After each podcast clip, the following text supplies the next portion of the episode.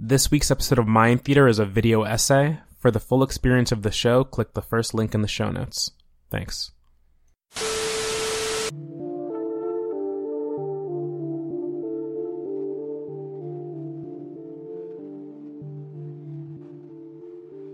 It begins, as most change does, with revolution. Plucking a collapsing country from the wreckage of war, czarist rule, and the provisional government that followed, the Bolsheviks, in monumentous fashion, changed the fate of an entire empire and its people. It's in the Soviet Union's early days, in the midst of discovering its post war identity, that the iconic dreams of Marx and Engels would begin to take form a dictatorship of the proletariat in action. When a monarch falls, more than just blood is shed, ideas proliferate, and the Bolsheviks founded their party on the very truth that an alternative to capitalism, one built by the workers, was more than just a utopian fantasy, but an actual possibility.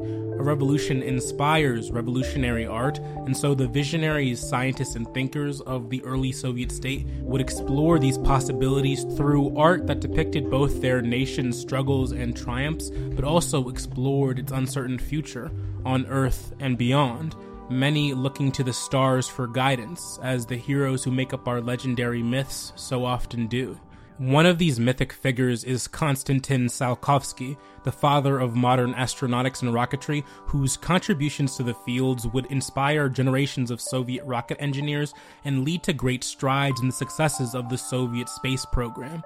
The following decades would see the USSR utilize Tsiolkovsky's innovations as the backbone of its increasing cosmic iconography, which boomed in tandem with fervor for the revolution. The 20s and 30s were defined by this imagery found in science and space magazines of the period. Ceased publications were brought back into print, while magazines from Knowledge is Power to Technika Molodezi promoted space as the final frontier of our collective imagination, an inspiration for artists and designers, but also Soviet citizens, able to live vicariously through images of retro futures, impossible technological marvels, breakthrough innovative science, and worlds utterly magnificent, as the USSR endeavored to make the achievements of science, industry, and culture accessible to the general population. These magazines served as a vital tool in the early motivation and engagement of the general public towards cutting edge science and breakthrough ideals, documenting in great detail and vivid color the realities and soon to be realities of advancement, a great socialist future based in scientific research.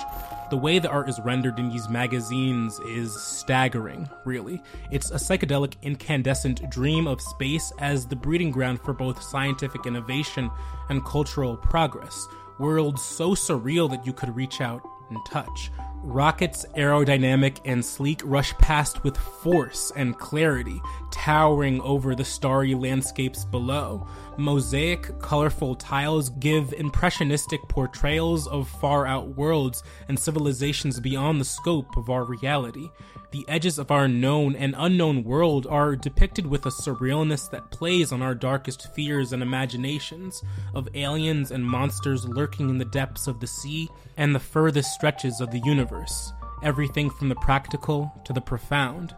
Take this illustration from a 1961 issue of Technika Molodezi by Nikolai Kolchitsky. Working for the Central Institute for Aviation Motors, his illustrations that fill the pages of TM's many issues serve as connecting links between modern science at the time and speculative fantasy, born out of the dreams of Tsiolkovsky. The painterly technique Kolchitsky used to depict radical science in diverse landscapes captures the sense of awe and spectacle that USSR space art always strived to achieve. In these renderings of imaginary planets, there's a breathtaking sense of atmosphere. You could almost see and feel the echoes of our strange world reverberate throughout his. Or how about this one from a 1959 issue of Technica that explores what a space station on the moon might look like, a place for discovery and progress, scientists in bunkers that don't so much defy logic as they push up to the brink of it. I mean, look at the sheer size of this thing, this imagined city satellite from a 1976 issue. One can't help but revel at the scope of these designers' ambition. Here's Robert Avotin's work from the 1970s, a more mature psychedelic graphic style, fitting for the complex narratives that invaded Soviet visual culture broadly at the time, with greater emphasis on even more cutting edge tech and science. And in Alexander Pobedinsky's work, a man renowned mostly for advertising, his works represent a blend of cosmic communities and civilizations, a future worth fighting for. In these pages, the future seems brighter than ever before, a reminder the nation needed after years of czarist oppression. These images of worlds beyond aided in lifting the nation out of their post October revolutionary struggles. While contemporary art at the time was ambitious in its own right, exalting its heroes onto oil and canvas like friezes in Greek marble, etched into the minds of its people, pairing its mythic revolutionary figures with ideals of hope, progress, strength, and community, pillars of the USSR's ideology. The space art and retro future art at the time explored ideas that were just as revolutionary.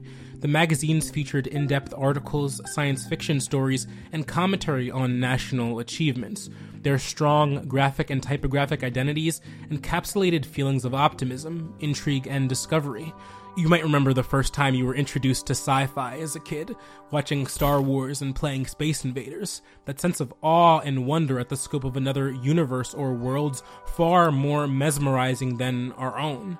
In Soviet space art at the time, the worlds were just as astonishing. These worlds, billed as the future of Earth, gave people access to something more palatable than the ones based in pure fantasy. But it also gave them a kind of hope that this version of the future was possible, and almost reality. If in the 50s artists dreamed of the marvels of space and tech, the 60s would see these dreams begin to come to fruition as the USSR's space program exploded. From Sputnik, Earth's first artificial satellite launched into orbit in October 1957, to Yuri Gagarin, the first man in space. It's through art these marvels of mankind and heroes became canonized. They loom larger than life on the pages. They traverse worlds beyond, giving us insight into the vast, esoteric weirdness of space, but also the strength and possibility of human ingenuity and brilliance in the face of something far larger than ourselves, something we'd struggle to wrap our arms or our minds around. And yet, there's a humanizing element in much of this art. Just as the October Revolution did, much of the propaganda focused on individuals, the faces of men and women workers of the Soviet state that look rather comfortable in these cosmic settings. Kids building self made telescopes, cosmonauts traversing lunar outposts, children soar rocket ships across the night sky, families ride flying cars and take bullet trains through utopian cities and idealized societies. It's in these works the final frontier is depicted as conquerable, not only in space but on Earth, and that frontier's future is fully realized, not just as one for the scientists and artists who dream as lofty as they do, but for the everyday person we can empathize with the characters depicted in these works. We're asked to step into their shoes for a bit. These epic men and women of flesh and blood who dared to star trip, who dare to push us to the edges of our physical limitations and our mental understandings. But we're also asked to realize the profound and powerful truth that these people are just like us. And if that's true, then maybe a better collectivist future is possible. We know how the rest of the story goes. The Soviet Union dissolved in 1991, and thus the USSR was no more.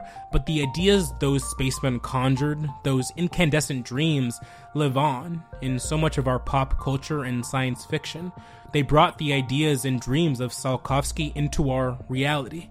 When I look at the far out Soviet visions of the future, I'm reminded of what it means to dream boldly what it means to have fantasies that allure us when we go to sleep, and what it means to build real, lasting works that represent mankind's ingenuity. To witness human beings exceed the limit of their expectations is a transcendental part of the human experience, and there's been no greater frontier that displays this than the final one. And just like children playing pretend space cadets and Star Warriors, the Soviet era space art routinely reminds us how much imagination is where that process begins, where progress has a chance to take form. So, when in desperate need of inspiration, we should look to the stars for guidance, as our heroes who came before us did, in the hopes that their cosmic visions sustain us.